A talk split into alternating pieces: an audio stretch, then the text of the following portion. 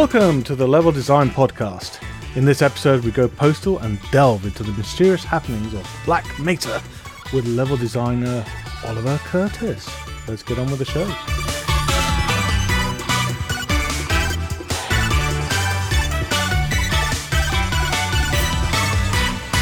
Hello, and welcome to the Level Design Podcast. And we're back once again in this beautiful summer. Joining me is Johnny Wilson. Hello, Johnny. How are you keeping, sir? Keeping well. It's like you call it summer, but I probably disagree with you right now. I was running the other Yeah. day and it was running into Gilforce winds. I was basically standing still. It wasn't fun. Yeah.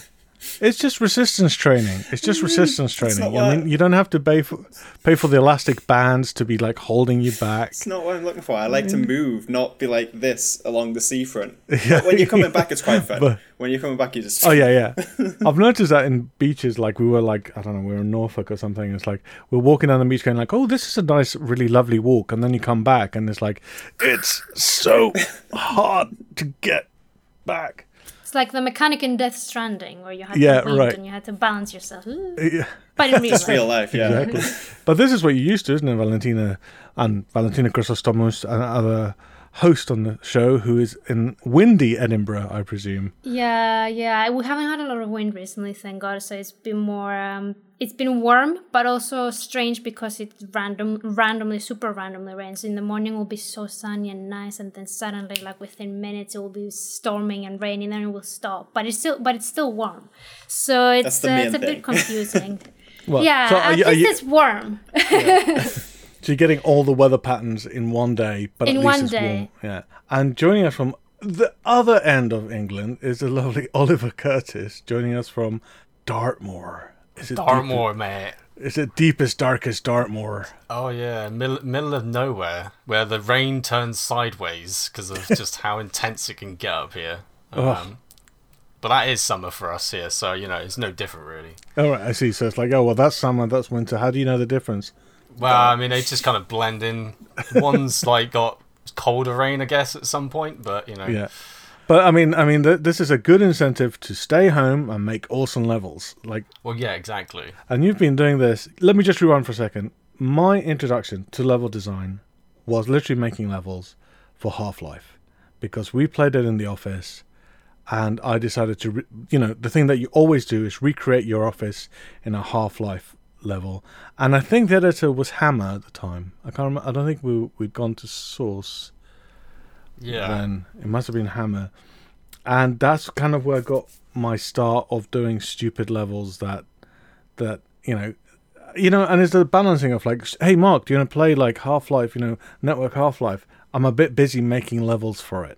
You know, but yeah, you, you do tend to. I say you say even saying that. I, I, I think that sometimes is more fun than playing. with, with especially with like yeah, especially with like Source. It you tend to get lost in level design with spe- like because with Hammer now, the editor is it's very broken. It's old. It's buggy.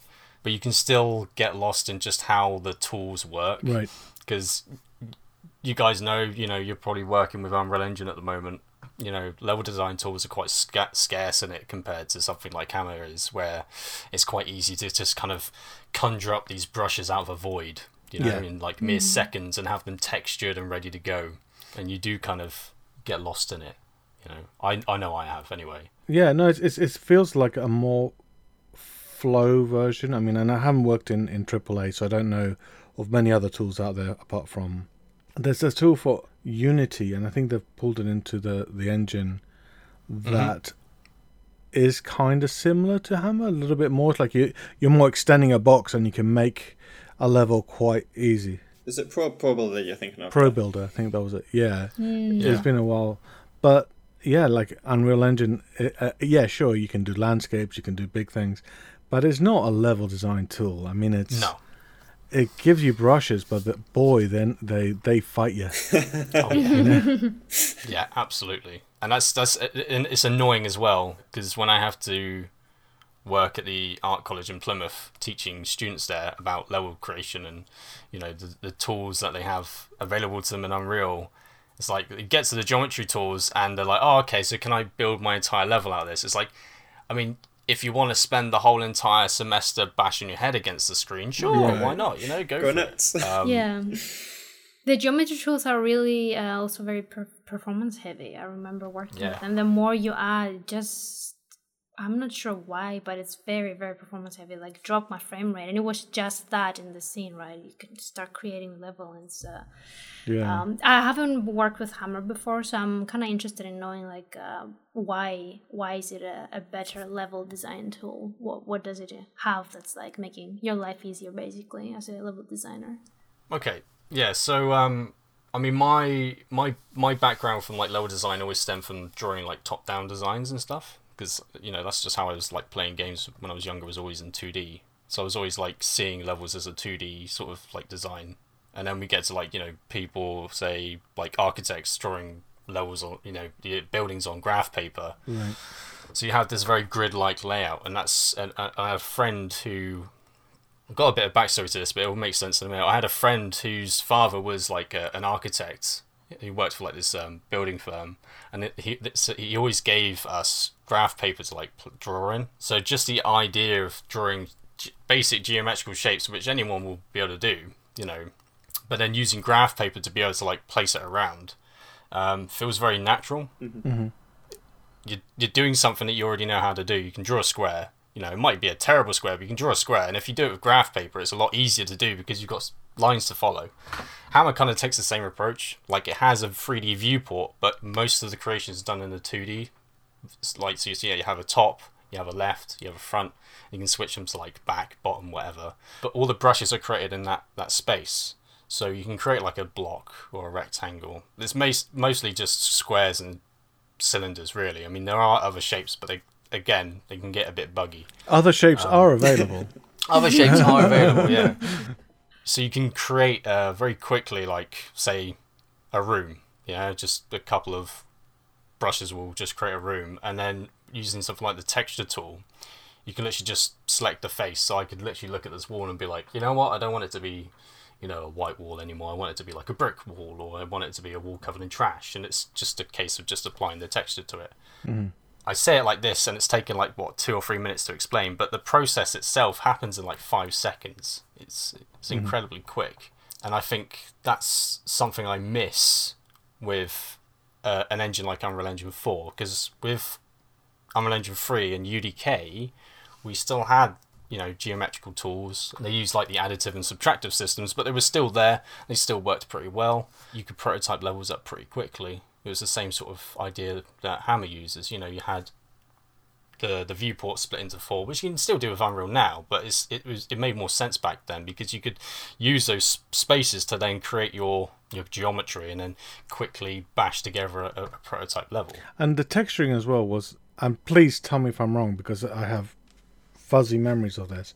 You could put uh, textures there and they'll line up a lot easier than, for example, what you'd be doing in Unreal. Like you spend a lot more time moving stuff around to make sure that the Yeah. textures appear, and then you could like, like kind of partition the the BSPs along wherever that that texture had a natural bump or something, and you mm-hmm. can put it out. And so, for example, if you did like, how can I explain it, like a column that in in fact all of the faces would look the same, you could very quickly make them look like proper, rather than a repetition of the of the hmm. of the face. It's difficult to to describe on an audio and even kind of, you know, mm-hmm. on, on a video with my hands, but it, Yeah. it it just made it a lot easier. So you could get this different workflow, which is a level designer is putting it all together, compared to like, and now we pass it over to the environment artist, mm-hmm. which is mm-hmm. much more. of- Yeah, I guess it's just letting you do more within the editor. So like instead of needing that back and forth between artist to 3D Max to back into editor, you can do a lot more of it from within the tool itself instead. So you're kind of streamlining that Yeah. pipeline, right? and it's, it's you have to like remember like so I speak of Hammer now in 2021. We use Hammer on Operation Black Mesa and Guard Duty, but we're we're in a lucky position that being a size, uh, source engine licensee, we've been able to kind of like fix some of the issues it, it inherently has. So changing things from it being a 32-bit editor to a 64-bit, so it doesn't like leak all your memory everywhere, so it doesn't like hang up when you try to open up this extra browser and stuff but it's an editor that's been around since the 90s. Like Mark, you said you were making levels for it with it in you know for the original Half Life, which was 1998 you know, and that was Worldcraft. And now yeah. it was it was still yeah. Make me feel old. These things. I was exactly the same. Obviously, I was doing it in my bedroom, but it, uh, it's it, it's the same editor from then. So it's it's in a way it's kind of giving a kind of look back into how sort of centralized everything was with these editors. You know, it wasn't just you know um, Worldcraft and and Half Life. You had things like Quake and Radiant editors were doing exactly the same. You know, it was all kind of contained inside one because you don't really have. I mean, you had 3D modelers. You know, you had people creating like assets like that for the environment, but it wasn't like on a massive scale like we have now, where a lot of the you know we have these environmental artists who will you know take it upon themselves to build up you know the world around you and you know create all these fantastic assets for you to build up. It was all done inside this editor with blocks and shapes and you know and it was just trying to find ways to kind of almost cheat the system to make your blocks look better than the other person's blocks and you know get a better looking texture. Do you think that is why hammer is uh I, I don't know i'm trying to find a word a, a, a better i'm just gonna say better better level design like uh tool or engine rather than say Unreal Unity because it focused, like you said, now we have so many assets and that kind of passed on to the environment art team, right? Whereas before you were focusing on making the levels and they didn't have much in them apart from like a few assets. So the the important thing back then was to like make the levels be fun. So do you think that could be a reason why Hammer uh, is is easier to use and create levels? Is that the, the focus was different when they were building it? Yeah, I mean, it's like, you know, I've been using Unreal Engine 4 since it, it launched, and there's still aspects of it that I don't understand or, you know, I still learn about now. You know, it's just the nature of the, the industry that we're in. But with, with Hammer, it was, yeah, it was, it was all contained in one editor. You didn't really have to stray too far from it. Um, you know, you didn't have to learn a, you know, 3ds Max or I think it was like Softimage milk tools mm. or xsi tools or whatever it was at the time to make 3d models which was like a free software at the time. Lightwave um, was another one. I think i've yeah yeah yeah. and you know I, I, think blender was just getting its start when like the source engine came out or whatever. Uh, was like getting a bit of an adoption from people. Mm. but it was like you never had to stray too far. So it was all contained inside this one editor. So everything that you had to learn like so like level creation, texture application, lighting. It was it's called like map IO, but it's literally just map scripting. You know, mm-hmm. it's it's all within inside this this one tool. You know, so it's almost like going back to when you know people would set up like their ZX Spectrum or a Commodore 64, and they'd literally just have the one machine to be able to create everything that they wanted in their in their bedroom and make a game out of it. It's it's the same sort of idea there. It's just everything's inside one editor. You're not having to stray too far. So because you're more focused in that one editor, and and the play cycle I'm, I can't. I don't think it was that slow.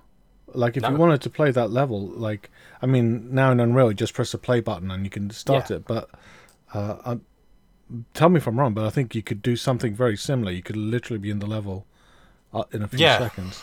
Yeah, you could just hit F9. It will compile. Oh, right. I mean, obviously, obviously on the scale that we're on now, you know, and I know um, other like there's mod teams out there doing what we're doing. You know, obviously with the free public version. But you know, levels now and that are created in the uh, the engine are battling the the limits. So we are kind of rinsing the system, and it's taking a long time. But mm-hmm. Joe Bloggs picking up the editor, making a making a their bedroom, their office. Yeah, hit F nine, and in like what less than a minute, you might be playing around in it. You know, it was yeah, it was it was just it was nice and quick, and I think it was also because the viewport, although it's not like what we consider now as what you see as what you get with Unreal, where it's like real time and everything. For the time, seeing your creation in 3D in this viewport and be able to kind of like understand the space you were creating out of a void, you know, it was very instantaneous. You know, you were seeing it there. You know, you have to remember uh, as well at this time. You didn't have this idea of like real time 3D graphics. You had games, okay, which were real time 3D graphics, but you rendered stuff in 3ds Max, so you'd see everything in wireframe, and then you'd press F9 or whatever in 3ds Max, and it would start rendering the image for you to see it. But like in in in Hammer, you could pretty much see it and and kind of run it. Wanted to just have a quick chat about Black Mesa. So Is this the Black Mesa, the half Half Life Two? No, this is Black Mesa, who's made, which is made by Crowbar Collective, which is um, a global team of uh, developers. Um, you know, they're, they're they're they're a global studio now, and they have been since I think it's about two thousand and five. So they've got some some time behind doing the whole remote working thing, and they're pretty good at it now. We are Tripmine Studios, so we create Operation Black Mesa and oh, Guard Oh, okay. Duty. So Black Mesa is a I have to say this correctly, otherwise I always get people like bombarding me. It's a reimagining of Half Life. So it's not Oh, a one to one recreation.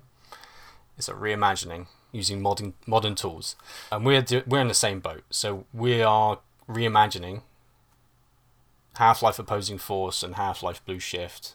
Um, that with the expansions for Half Life, just yeah, using modern tools. And although I think we spent a lot more time trying to be a bit more faithful to the original source material, obviously there are times where you do have to take that source material and kind of take some artistic twists with it. Do you know what I mean? Because it's although it was, it was great design for the 90s and what we had back then right now it the, the some of the not necessarily the level design it's the environmental lore of the place Yeah. doesn't quite work out and you have to find a balance between the you know the level design layouts that you were given from that original spec and not straying too far that returning players don't know where the hell they are hmm but also cater to like making sense for newer players who might not really have played Half-Life and you know Yeah. Be fairly forgiving of of Yeah. of the limitations. yeah I guess with like every like you said, it's a reimagining, and it sounds like you're taking the original levels. Obviously, you're using the same tools, so I assume that makes that a little bit easier. Like you're trying to like stay as close to that level of familiarity, so returning players, in theory, will recognize it, but like also catering towards that new audience as well. Like, is there anything you guys have had to like drastically do or like redo to kind of either maintain that, or you've just not physically not been able to do for any particular reason? So, see, this is this is a really good point because my there's a there's a chapter I'm involved in, uh, which I lead, which is called Missing in Action, uh, which is an opposing force, and it's pretty early on. It's like the second or third chapter, and the reason why my chapter's taken so long is just because of how bad some parts of the level design is for the area, um, and how it doesn't really work for the rest of the game and this is this is not so- like a set- sentiment that we hold. It's it's I, I think it's it's normally it's a chapter that uh, if you can skip it, you will. Right. It's Oh, really? Sort of, yeah. What what makes it bad in your opinion? So the so this is another thing. It's having to work rely on uh, community community reception as well with this because obviously Half Life series is a very very beloved game with some very very uh, Strong opinions. passionate fans. um, so And there's going to be loads of opinions, so I think here you're free to say that these are your Yeah. opinions and not of your employer. Blah blah blah. yeah, yeah, definitely. They, these are all my opinions, and I think I think a lot of people will, will know that because I have spoken about it on- at length um, on previous points. But it's it's so Black Mesa as a facility, although it's a, fic- a fictional facility, does have some you know um, groundwork in how a facility of that size would maybe operate.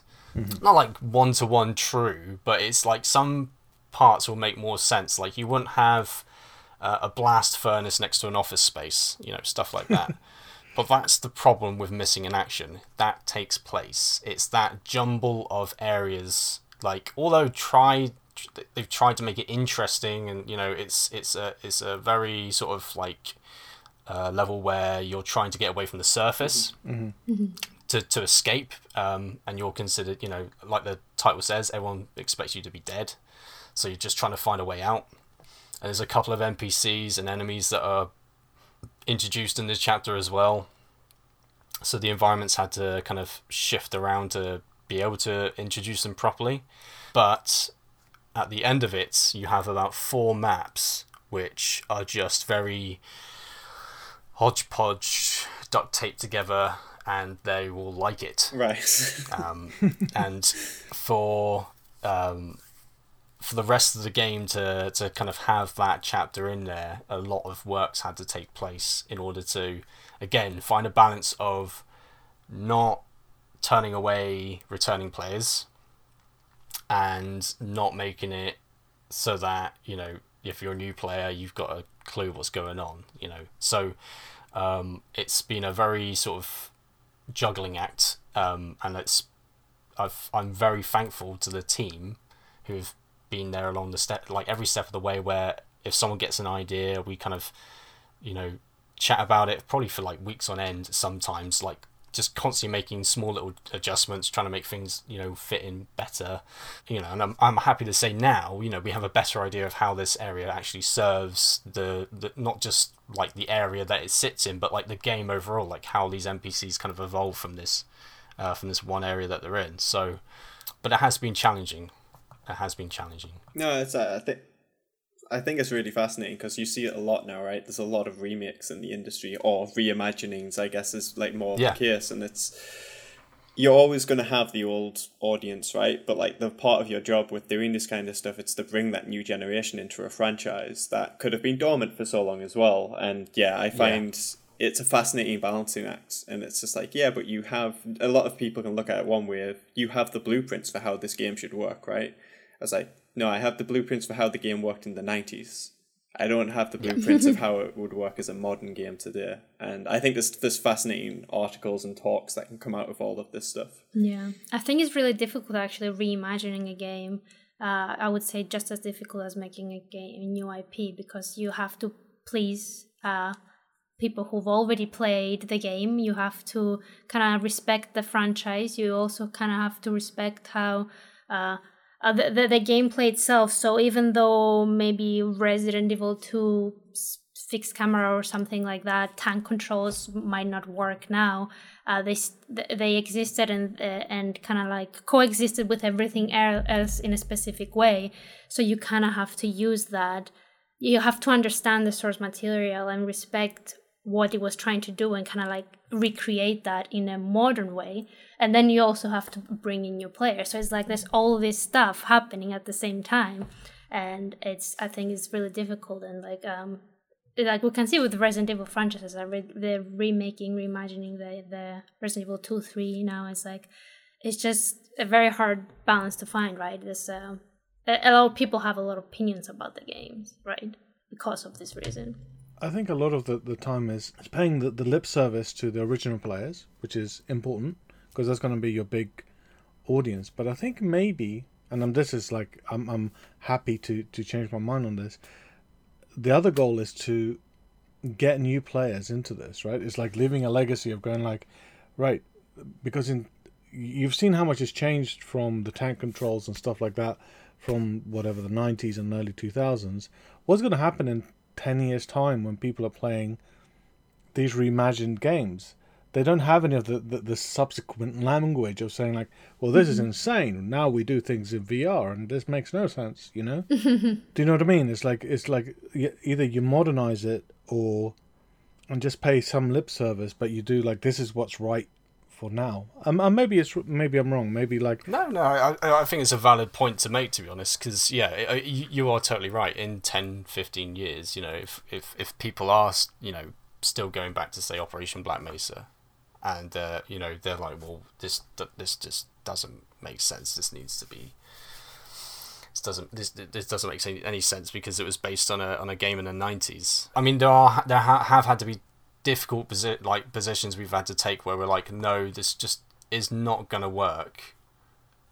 Like we'll we'll keep in like the original lore stuff maybe as lip service, you know, maybe like a guard, you know, dies in the area and you like his last point of contact or something. We'll keep that in, but everything else has to change because otherwise it's just it's just gonna break.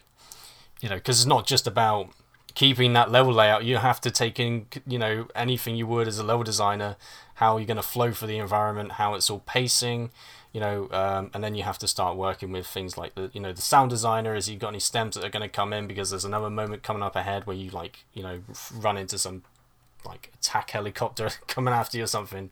Do you know what I mean? There's all, there's all those factors, so you still have to take it as, um, you know, is this going to be the correct choice? You can't just keep it in for the sake of keeping it in because it was a as a game that you are reimagining. Um, there are there are times where you are like, well, hate to do this, but we're gonna have to just Yeah. Yeah. cut it um, and go with something else. Um, and that has, uh, it's sad to say, that has happened once or twice with us. Um, you know, but it's again, it's something we want. You know, we have been documenting this entire time. So one one of our things that we do is we do these media releases like twice a year. We do give some insight into like how we work f- via them. We also do these like developer blogs, and hopefully we'll be doing Twitch streams soon so you can get some big, bigger insight. But one thing that we have made sure to do is always catalog anything that's changed internally away from From canon. yeah from canon. I mean, we, yeah, it, it's because it is it's it's tough. Like it's um because obviously. Uh, Opposing Force was always meant to be an, ex- uh, an expansion to happen, but Blue Shift was meant to happen for the Dreamcast. So it's always been this kind of um, I want to say like a, a, a black sheep scenario, but it's not. It, it's not even that really. It's it's like it's it was never meant to be around. Um, it was always kind of like this expansion that was never meant to be, because it because dr- it, it just never came out on the Dreamcast, and then Gearbox kind of like managed to somehow shunt it up onto the PC, and uh, release with it. It was the HD model pack, which everyone hates. Everyone hates this HD model pack. So we we've we've also kind of had to pay some lip service to the HD model pack by giving you the option to change because they changed some of the weapons. So now we've had to like kind of go, well, you can change between these weapons as well in the settings if you want. Do you know what I mean? Up to you if, if you are that suicidal. One of the models, uh, so going back to my Half Life 1 days, there was one guy that we used to play and he cheated. He got himself a Kermit the Frog model in multiplayer. so the hitbox is about this big compared to everybody's massive hitbox. There's always one in there. Yeah, and like for ages I didn't understand it, and then like that's where I learned about hitboxes. So when Yeah. anyone anyone talks about hitboxes to me, in, in in I'm always thinking of Kermit the Frog, and now you'll know why I have strange analogies. It's not the worst example to have when you want to explain a hitbox. Just bring Kermit out. It's fine. Yeah. Yeah, it's like you got Kermit that's this big and a human being that's this big. He was he played, yeah. So we used a lot of trip mines on him because yeah, they. Did. so, for for recent viewers, Ollie and I know know each other for for a few years now. Yeah. You changed your job. Like we have we've had talked to many people on this podcast about how did you get into games, you know, and how did Yeah. you do that? And they all said, well, I studied. I then uh, applied for some jobs. I got a job at a AAA studio. I'm now the director of that AAA studio. this happens to everyone, by the way. If you're studying games, That's just how it happens, right? It's l- it's That just That's linear. how it's It's exactly how it happens. Yeah, it is, yeah. That's exactly the, the, the, the lineage that you get. But yours was slightly different, I Mm-hmm. believe. Because you have been doing like level design, like as you say, at, at home. I mean, we've all been doing level design at home. But Yeah, uh, I was a I was a bin man. I picked up, uh, and it wasn't just like any old uh, bin job either. I because because of where we are in the southwest, uh, you can't have wheelie bins, so it was all black bag pickup, bike with your hands, chucking it into the back of a dust cart for 10, 10 hours a day, uh, five days a week, sometimes six days a week if it was holiday season. You had to catch up on bank holidays, and I did that. Yeah, like on and off for like ten years. Yeah, and then you became a level designer and a director of a company. it's another linear progression. yeah. it was it was weird because I so I did I did the university thing right. I went to Plymouth College of Art. It was Plymouth College of Art and Design then, um, and I did a degree in design for games. Okay. And So so far so standard. yeah, standard. And then I I basically graduated and I instantly went into volunteering at Develop, All right. which is where I met a lot of you know a lot of people I know now, like mm-hmm. Ellen and Johnny, mm-hmm. and, you know, and then eventually you. But you, were- I met you on a, on a, on the year that I stopped being a conference associate. That's that's the thing. All right. Okay. So so yeah, I, I volunteered for for years at Brighton Develop, and I was constantly meeting people.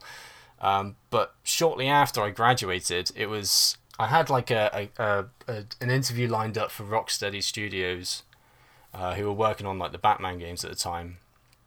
And I remember having a, a, design test, like a level design test. They wanted to be like me to like remake a Gotham subway or something.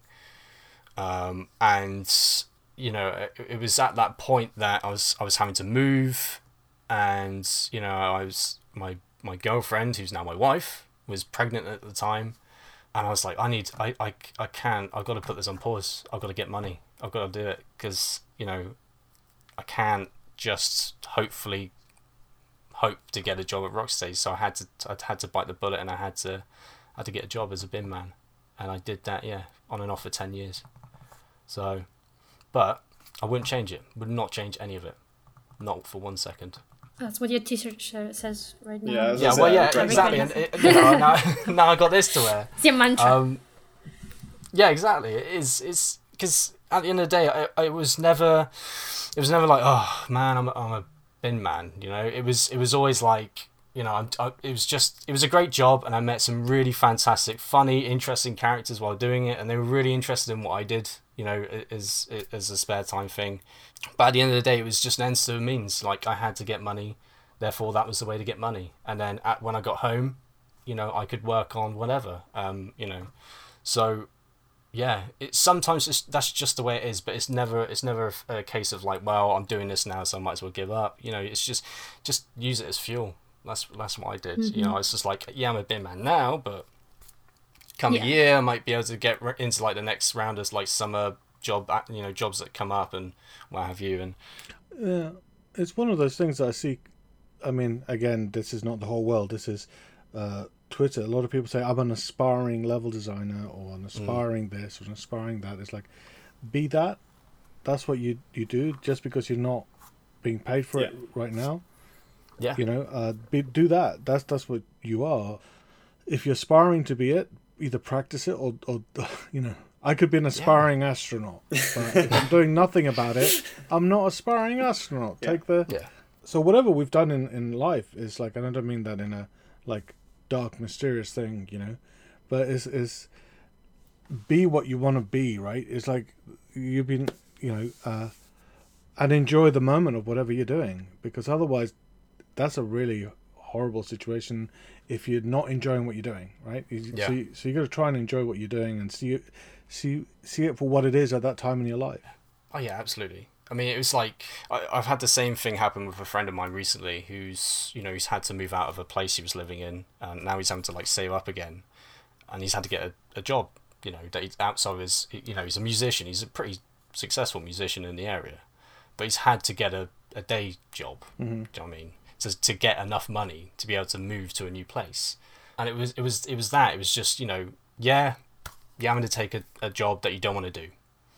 It sucks. But at the end of the day use it. Use it as a means to an end. You know you, you're getting that money. You're not going to do it forever because at, at the same time you still have passion for what you want to do. And the, the what i tend to f- find is when i was working away you know getting covered in god knows what had like split open in a black bag that day is i couldn't wait to get home and just work on levels. Yeah that that passion got even more like intense like you mm-hmm. know the, the more the more I, I went down that road. So but you should never you ne- never define yourself like that you know? If if you're gonna have to take a, a a job just just do it. Just be like look i need this money.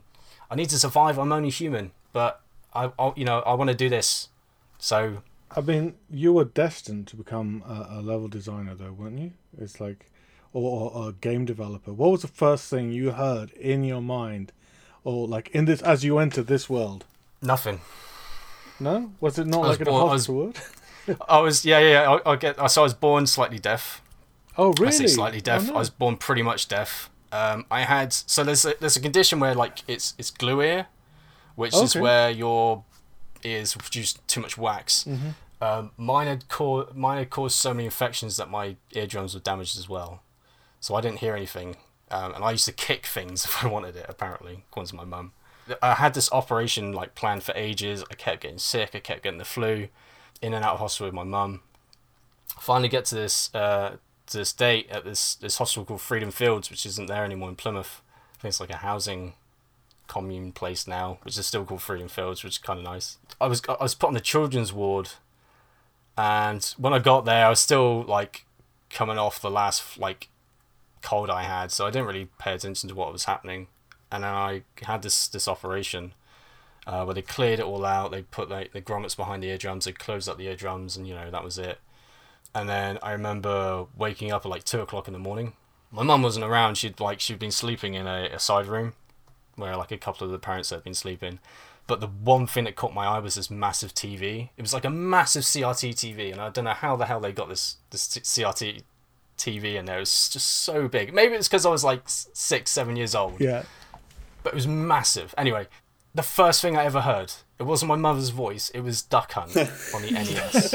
right?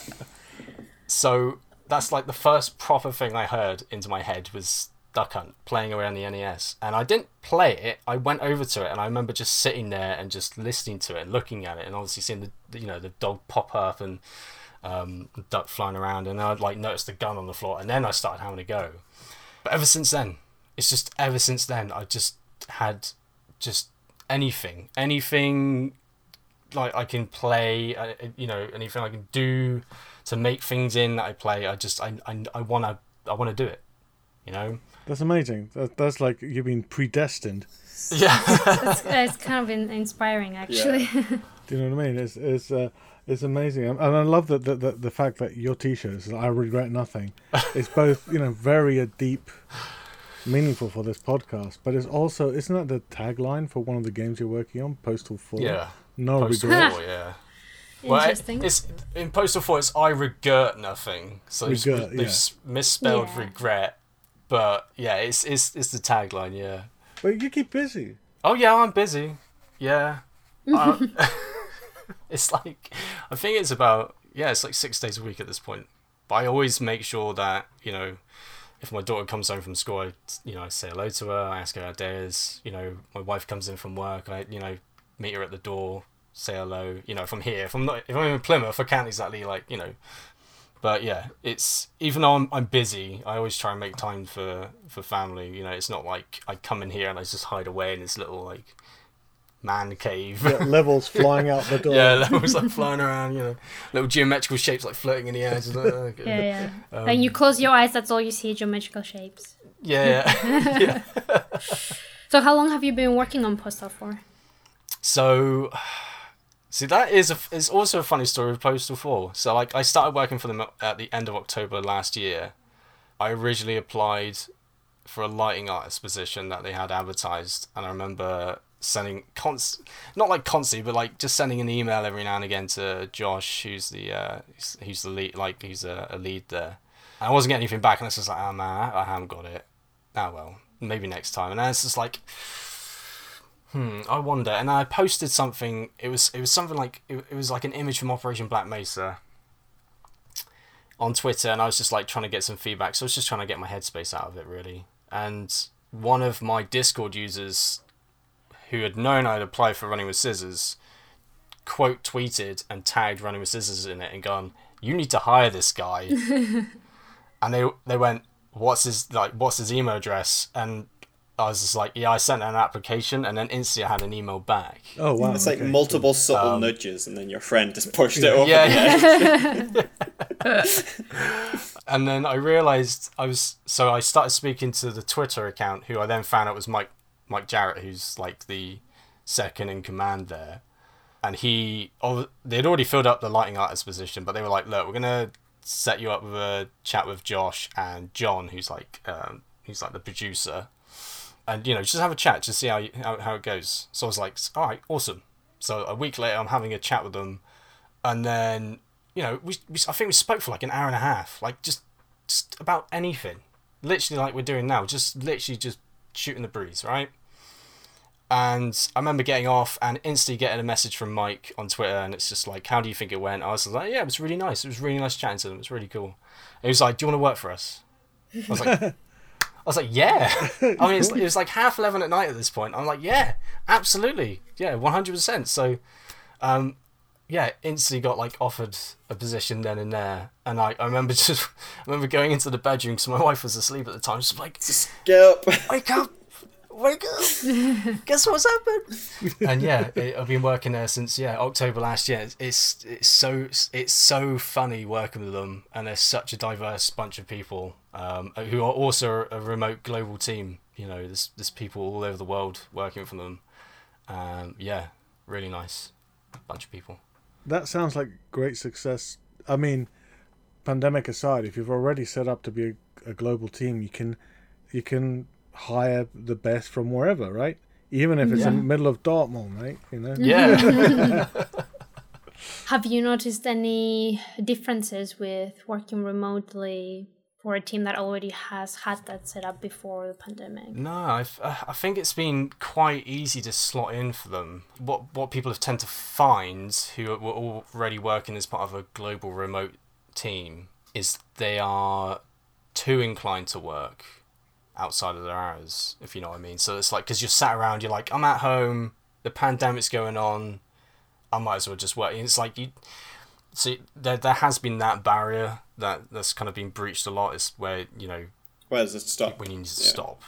Yeah, you need to stop. You need to take a break. You need to step back. You need to go. You know, uh, obviously not go outside and breathe like you know any old air, but you know just like take a breather and you know just kind of detach because otherwise you know you start messing with you know other internal systems that you know we kind of don't really see going on like you know like the circadian rhythm and uh, and stuff like that. So yeah there's, there's definitely been an easier integration during the pandemic but there's also been that that I'm sat at home during a pandemic I've got nothing else to do I might as well work. And that has kind of I've se- seen a domino effect in some areas not really so much with running with scissors I think they had a bit more of a better control over it from the beginning but especially within Tripmine Studios you know being such a uh, inexperienced team, I would say. For for that, it was you know you'd have people working until like two, three o'clock in the morning. It's like go just get some sleep. Honestly, get get some rest. You don't need to do this. And this is very difficult with distributed teams when they're globally distributed because you know you're chatting with someone on whatever chat chat platform you have, Discord or whatever, and then you go like, wait a minute, isn't it like your midnight? You know, or is, Yeah. isn't it like it might be six p.m. for me, but it's like it's you know whatever time it's 8 p.m for you go to bed you know go go Yeah. or well not go to bed at 8 p.m but go, go you know, Go eat dinner. get a break. Go and yeah. do something else. Yeah. yeah, it is. Time zones are a nightmare, and there there are times where you do cross over, yeah. But there are times where you, you kind of cross over one too many times, and you go, look, you know, like you know, I appreciate you getting back to me now with the feedback, but it's like, you know, it's two a.m. in Washington. Go to bed. Like, just, just get some rest. You know, I don't, Or you know, the other way around, yeah. like they're working during Yeah. the day and you get sent a message and it's like uh, maybe about the time that you're about to finish work, but you're like, oh, it's just a five minute chat, and then one hour later you're still talking. It's like, wait, Yeah. no, no, it's yeah, like it's weird, absolutely, right? Yeah, it is, yeah. It, it, it, so that is that is definitely like, yeah. It's I mean, it's always down to that, isn't it? It's time. It's always that that one point of reference for any issue that that would come out. Is Yeah. I've got too I've got too much time, so I'm going to use some of that time to work, or I haven't got enough time, so I'm just gonna, you know, shrug it off. But I, I think that's that's the major thing I've seen for these remote Mm. teams is, is definitely the the inability to kind of stop. It's mm-hmm. it's not easy, but I think you have to do it. You have to almost set like hard barriers for yourself, and I think like the t- like a team or a studio also needs to acknowledge that kind of stuff because like Valentina used the simple example there of oh it's I don't know it's five to six, so let's say you're going to finish at six. I'll have that five minute conversation. Well, it's seven o'clock now. And as a one-off, might might not be so bad, but it all racks up if it happens again and again and again and again, right? Yeah, yeah. And I think unfortunately that can um it sounds like uh, common sense, but I I think it just it can just happen Hundred and percent. you might just need to establish rules or like guidelines or standards within like uh, your team because it might seem like so random like please don't text people after six o'clock or like stuff like that but it's that it, it can contribute and can help we hope because we're all different and like having some sort of like standard like that can like can help really It's like I, I, I went through phases of just reconfiguring like my notifications and availability on Slack. Uh, so it like always updates. So like Yeah. when I'm done or I finish for the day, like it will block my notifications until a set time the next day and everything like that. yeah exactly and stuff like that Oh man, Slack is a troll, right? Because, like I put my notifications to off when I finish work, when I like you know log off. But for for for some reason it would instantly switch to my mobile.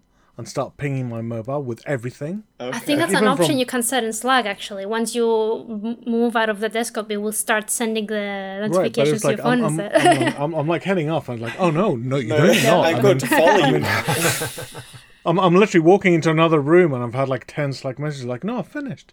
So like now I'm getting a, a, a lot better at like going like silence until tomorrow. Just throw your phone out the window like it's done. Yeah. okay. Well, I mean, expensive solution. uh, yeah, just not every day. But- it's but it fine. works, yeah. Totally fine. No, but you know what then happens? Like on my Apple Watch, it'll start pinging on my Apple oh Watch. no, It's you like, "Ah!" technology. Another thing flies out the window, and then my out net, then I don't know, my Nest webcam starts pinging. And But if they, if they start mailing you, that's gonna be like the line where you have to. You might need to move addresses. And, like, Yeah. I'm- gotta like get a carrier mail. pigeon knocking on the window or something. It's just like, it's just, yeah, go away. I can't like- deal with this. oh, oh, and then it'll like uh, escalate to WhatsApp, for example. So, yeah, yeah, you just move services. Hi, we've infiltrated the Can, can you can you, WhatsApp can you just service. look at this now? Just look at this at this minute in time. Yeah, yeah. It's like, no, not my Oh, computer. yeah. No, I, I mean, you know, in ye olden days before pre-Slack, this would have been great as an email because Yeah. it means is a is an asynchronous communication, right? It's not like it's a chat left hanging. Discord annoys me because we do use it for work at the studio. Sorry, Valentina. uh, but with, at least with Slack, I can go remind me about this tomorrow. So yeah, so I've seen it, but and I'm not going to compu- process anything about it. I just say remind me about it tomorrow. But, but yeah, I think uh, Slack is much better for work related stuff rather than Yeah. Discord because that's more like for I don't know gaming and just community stuff, right? Hmm. Uh, and Slack, you have at least you can p- configure it to have the options that give you a bit more like freedom to do whatever you want to do. Right? But yeah, I mean, just email me. Send me a fax with your questions, and uh, if you've enjoyed this episode, you can Yeah, just, just, fax just me. Just telegram it over. Just, just telegram, just, just like stop. You know, please do Yeah. another episode on stop. What? Stop? What? That joke is for those people from the 1800s. Not many of us here. Yeah. Oliver, I do have like um, a, a question about Postal actually. Um, Yeah. Have you played the the previous games, and if there's anything uh, you can tell us about the differences in level in regards to like level design with with the new one? Is there something that that's different or new that you're trying out with Postal? Um, stuff like that. If only if you can, obviously talk Yeah. about it. Um, so yeah, I've I've played all the postal games, uh, including the one that they don't like to um, talk about. But yeah, so I mainly, I mean, I, I play Postal One, which is like a it's like an isometric sort of view, which it, it's great. It's you know it's a great little fun shooty blast everything game. Uh, is the best way I can describe it really. Yeah. Uh, but Postal Two was is more yeah, it was more sort of like this this world, this breathing world that was kind of like there, and I think that's what the we're trying to like recapture with Postal Four. Is you have this this this world. Um, obviously, level design does take a take a role in it. It's it, you know it, you can it, it's, it's an open world game. You know, I mean, obviously, we're not going to be as slick and, and intricate in places as something like Grand Theft Auto because you know at the end of the day, Running with Scissors is still a small independent developer. You know, we don't have the the manpower or the budget to create that that sort of like scene, but we we we try to s- take a lot of time in making sure that every you know area has some life. You know, has a you know maybe its own little story or you know its own little resonance playing out, and that's that's something that's tried to be lifted from Postal Two. Postal Two is like this. You know, you could turn around a corner and someone would be like in their house, maybe you know, picking their nose or something you know, and then you go to another house and someone might just be sat there like watching TV, you know. Obviously, you go in and like bash the door down and start trashing the house up, but you know, it, it was like it was this little breathing, Yeah. you know, dysfunctional world, and Postal Four is just trying to be that, but a lot bigger, you know, because obviously we're using Unreal Engine Four now. You know, we have a Oh, wow, lot, okay. lot more room to play with. Um, that's another thing. Not a lot of people realize we actually use Unreal Engine uh, because for some reason we can't use the Unreal, Unreal Engine logo on the game. Uh, I don't know why that is, but yeah. So it's it's it's just hopefully when you walk around the world, you know, you get an idea of the history and you know um, all the little characters that live in amongst it and stuff. You know, there's an area that I worked on which is like the most worked on area that I've worked that I've done so far for Postal 4, which is the Mexico. We we split them up into tiles. It's the Mexico tile, and I had actually just been watching. Uh, is it Coco? Mm-hmm.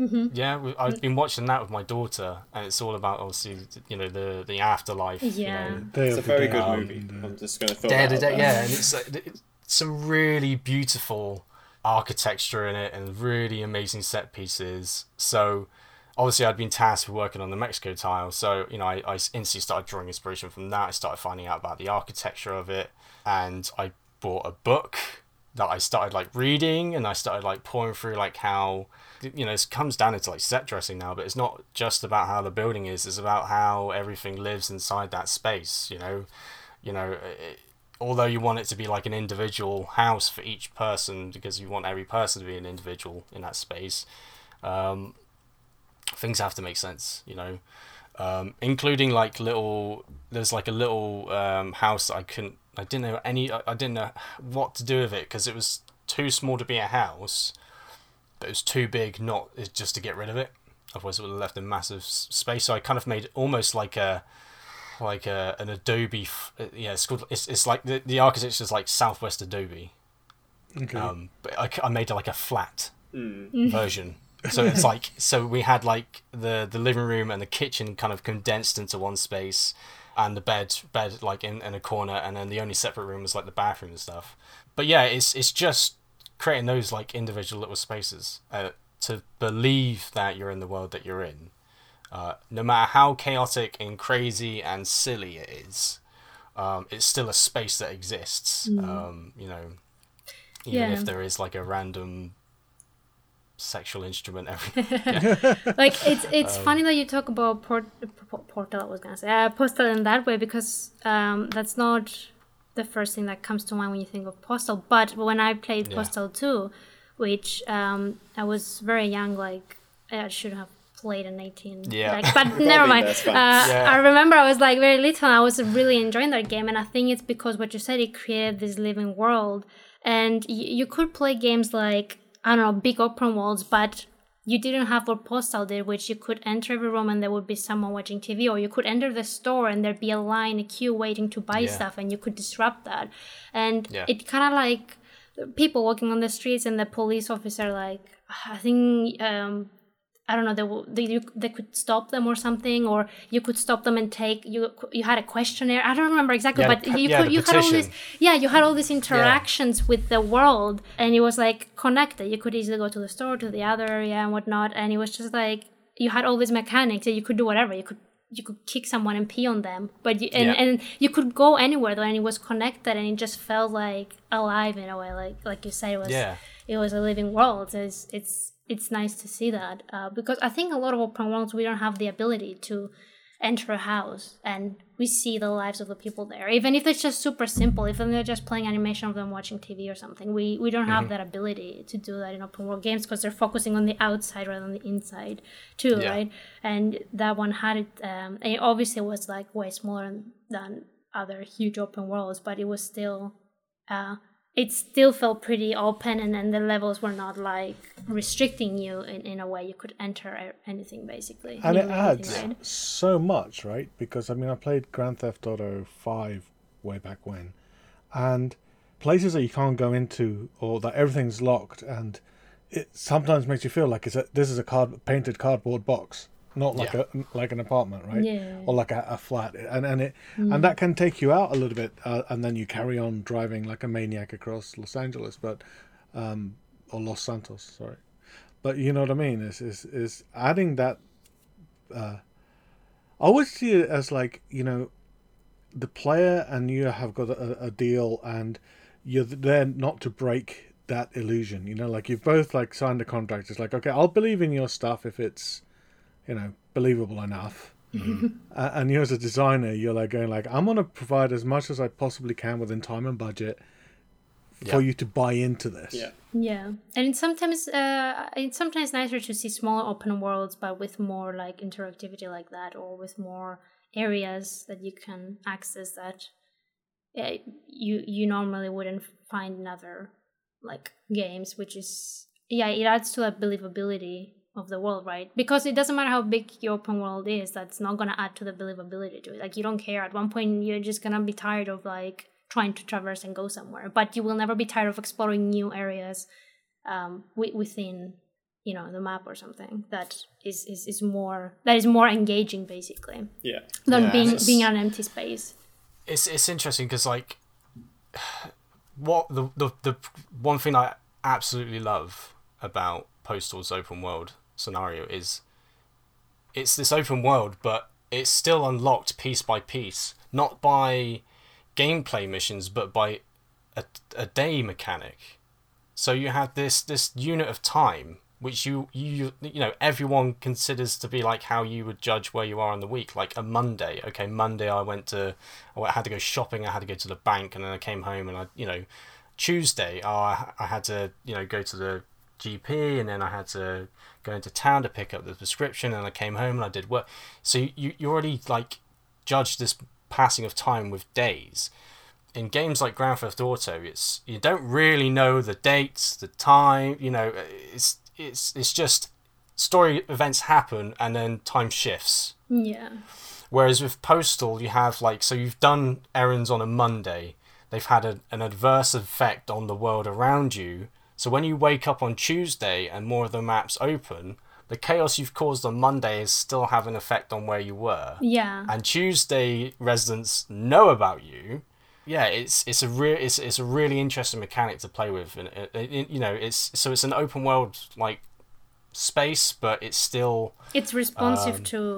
It, it kind of feels more responsive and a bit more like intuitive to be in, right? Because you said it's like Monday. We know Mondays, we know Tuesdays, and you have all these different things happening in them. Even even if things were linear, you would still, I think, uh, I don't know, kind of enjoy because it, it kind of puts you into that world, and with every day that passes, you just feel that it's something new or Yeah. something different might happen. So that's pretty cool, yeah. So po- Postal 4 is, is now on early access, right? Is it, is Yeah. it early access or is it release? yeah. So we we're in early access. We've got Monday, Tuesday, Wednesday, and Thursday. Thursday's just come out with the latest update. Um, it's quite buggy because we wanted to make sure that players had a lot more content just to play around with. Um, but we are like constantly fixing up issues that we've you know. But and then it'll be Friday, and then who knows? Would you, uh, who knows what happens after Friday? Who no knows? one knows. Who knows what happens? Maybe we'll get a weekend. Who knows? We know. So Maybe you maybe you get a Saturday and then uh, you know like do a two-parter. You know, Saturday. yeah, maybe. Ollie, it's been an absolute pleasure talking to you. You'll have to come back and we'll dive into like Hammer. We'll hammer out Hammer and, and go into Yeah. the source of source, and uh, and and get a full episode of going into that. But it's been a pleasure. With me has been Oliver Curtis. Ollie Curtis, is that better? Uh, Ollie, Oliver, the guy with the red and yellow hair. Yeah. I mean, y- Mm-hmm. you, take, can't miss him. Take, pick, your, pick your point. Yeah, I mean, I've got a hat on right now, but, But- yeah, but yeah. normally it's bright red Yeah. and yellow. and uh, ha- there's also been Johnny Wilson or Jonathan Wilson. Uh, I'm going to go for short and long, just in case. You know, Short. have Just it- go short. Yeah, yeah. Val Chrysostoma or Valentina Chrysostoma, however you want to refer to them. I'm going to put all the all the on the. Please all refer the, uh, to me as Chrysostom only because I know that's harder for you. For me, it's, it's easy. I can say Chrysostoma till the cows come home. Mark, Mark's had a lot of that's how- practice. Mark's had a lot of practice. Oh yeah, uh, we've we've had like a good 20 episodes at least that I've been saying your name. You've so- been saying that. It's like, Yeah. yeah, you used I mean, to. you also work together, Yeah, so you have a bit more practice than just the podcast episodes. a little bit more practice. Little That's true. So we, we can do that. Um, but yeah, thank you very much for listening or watching this episode if you're watching it on uh, YouTube. And if you're watching on YouTube, like and subscribe, leave your comments below, and do all of that. And and if you're listening to this podcast, go to wherever you got it from and say that it was very nice, because ratings matter. And uh, subscribe. I don't know. If I don't know what to tell people to subscribe. It's the end of the episode. If you're not subscribed, what are you doing here? You know, Jesus, go home. Good night. Good night. Bye. Bye.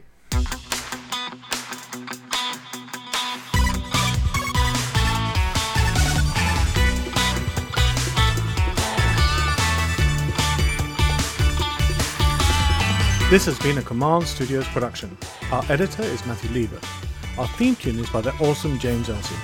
You can follow us on Twitter at Level Design Fan, but we're also available on all podcasters out there. But you can visit us on anchor.fm forward slash level design.